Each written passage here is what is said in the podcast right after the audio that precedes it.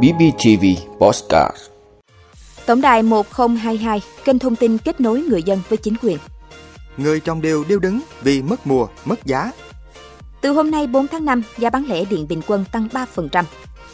Thành phố Hồ Chí Minh, các bệnh viện chủ động ứng phó với Covid-19. 2,5 triệu xe ô tô cần được kiểm định trong 6 tháng tới. Australia, cấm hút thuốc lá điện tử để giải trí. El Nino gây nắng nóng kỷ lục trong vài tháng tới. Đó là những thông tin sẽ có trong 5 phút tối nay, ngày 4 tháng 5 của BBTV. Mời quý vị cùng theo dõi. Thưa quý vị, qua hơn 2 năm hoạt động, Tổng đài 1022 Bình Phước trở thành kênh thông tin quen thuộc với người dân mỗi khi có thắc mắc liên quan đến chính quyền các cấp.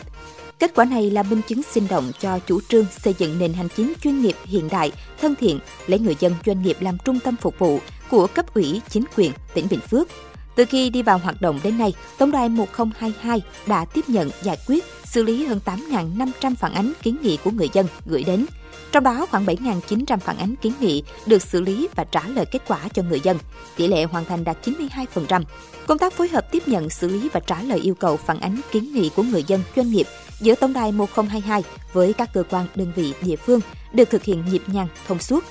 Kết quả đã có 48 cơ quan đơn vị tham gia xử lý phản ánh kiến nghị và với tỷ lệ xử lý phản ánh kiến nghị hoàn thành đạt 92% trong hơn 2 năm qua, cũng nói lên sự tin tưởng, ủng hộ của người dân, doanh nghiệp với hệ thống tổng đài 1022 thuộc IOC tỉnh.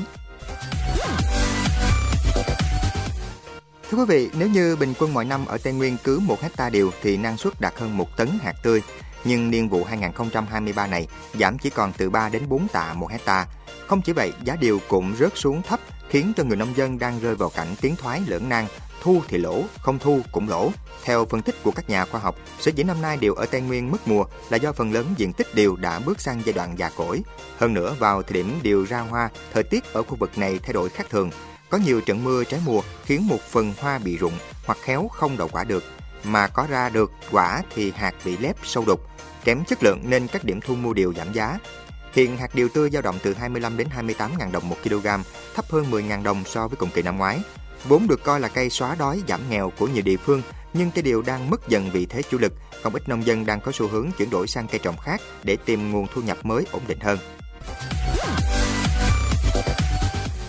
Thưa quý vị, Tập đoàn Điện lực Việt Nam EVN vừa thông báo về điều chỉnh giá bán lẻ điện bình quân từ ngày 4 tháng 5 năm 2023, với mức tăng tương đương 3% so với giá điện bán lẻ bình quân hiện hành.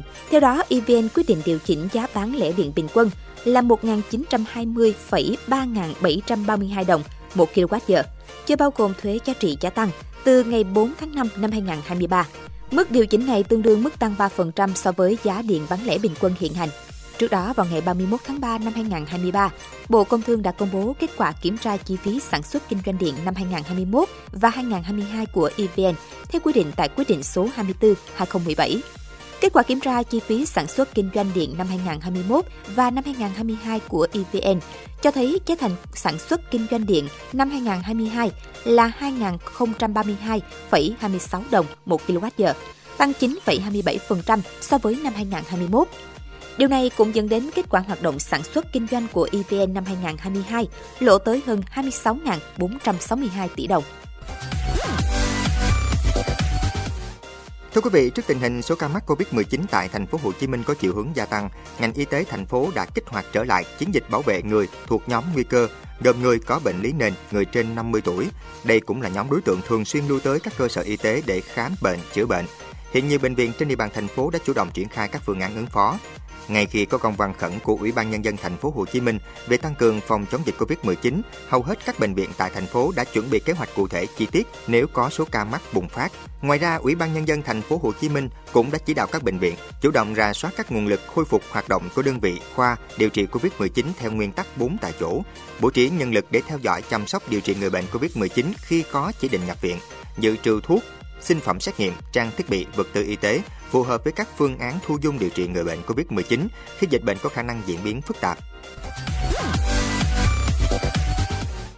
quý vị, theo Cục Đăng kiểm Việt Nam, tổng số lượng phương tiện trên cả nước cần được kiểm định trong 6 tháng tới là khoảng 2,5 triệu xe. Số lượng phương tiện đến kỳ kiểm định nhưng chưa được kiểm định khoảng 800.000 xe. Số lượng phương tiện phải kiểm định trong 6 tháng tới khoảng 1,7 triệu xe. Hiện cả nước đang duy trì 241 trung tâm đăng kiểm với 384 dây chuyền đang hoạt động đăng kiểm, được khoảng 550.000 xe mỗi tháng. Nếu các trung tâm đăng kiểm vẫn chưa được mở cửa thêm trở lại, theo cuộc đăng kiểm, sẽ phải cần ít nhất 6 tháng để kiểm định hết số lượng phương tiện nêu trên, chưa kể trường hợp phương tiện phải kiểm định lại. Cục đăng kiểm Việt Nam phối hợp với các đơn vị liên quan để đưa 66 trung tâm đăng kiểm hoạt động trở lại, nhưng các đơn vị này chỉ hoạt động với công suất tối thiểu do không có đủ lực lượng đăng kiểm viên và vẫn còn 40 trung tâm chưa thể hoạt động trở lại. Lãnh đạo Cục Đăng kiểm cho biết, tình trạng ủng tắc đã và đang diễn ra tại 184 trung tâm đăng kiểm ở 43 tỉnh, thành phố. Thưa quý vị, Australia sẽ cấm sử dụng thuốc lá điện tử loại dùng một lần, dừng nhập khẩu loại không kê đơn và hạn chế hàm lượng nicotine trong thuốc lá điện tử. Thuốc lá điện tử giờ chỉ được bán trong các nhà thuốc với bao bì dạng dược phẩm. Đây là hành động mạnh tay nhất của chính phủ Australia đối với ngành thuốc lá trong hơn một thập kỷ, nhằm chặn đà tăng đáng lo ngại của tình trạng thiếu niên hút thuốc lá điện tử. Thuốc lá điện tử thường được coi là an toàn hơn thuốc lá truyền thống và là công cụ hữu ích giúp người nghiện thuốc lá bỏ thuốc Tuy nhiên, theo chính phủ Australia, các công ty thuốc lá đang dùng thuốc lá điện tử để gây nghiện cho thế hệ trẻ bằng việc cố tình tiếp thị sản phẩm nhằm vào thiếu niên. Chính phủ Australia cũng cho biết trong thuốc lá điện tử có hơn 200 loại hóa chất.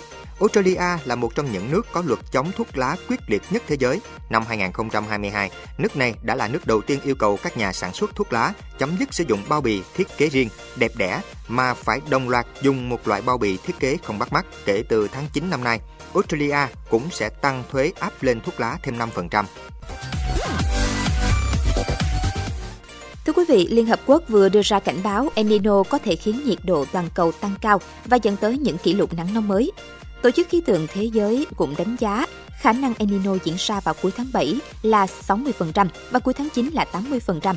El Nino có thể sẽ mang lại một số tác động tích cực như giúp vùng sừng châu Phi giải tỏa cơn khát vì hạn hán kéo dài và giảm thiểu một số tác động khác có liên quan hiện tượng La Nina.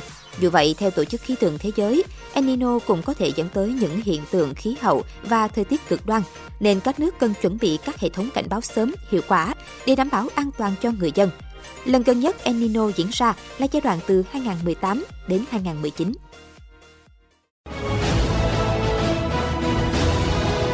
Vị đã luôn ủng hộ các chương trình của Đài Phát thanh truyền hình và báo Bình Phước. Nếu có nhu cầu đăng thông tin quảng cáo ra vặt, quý khách hàng vui lòng liên hệ phòng dịch vụ quảng cáo phát hành số điện thoại 02713 887065. BBTV, vì bạn, mỗi ngày.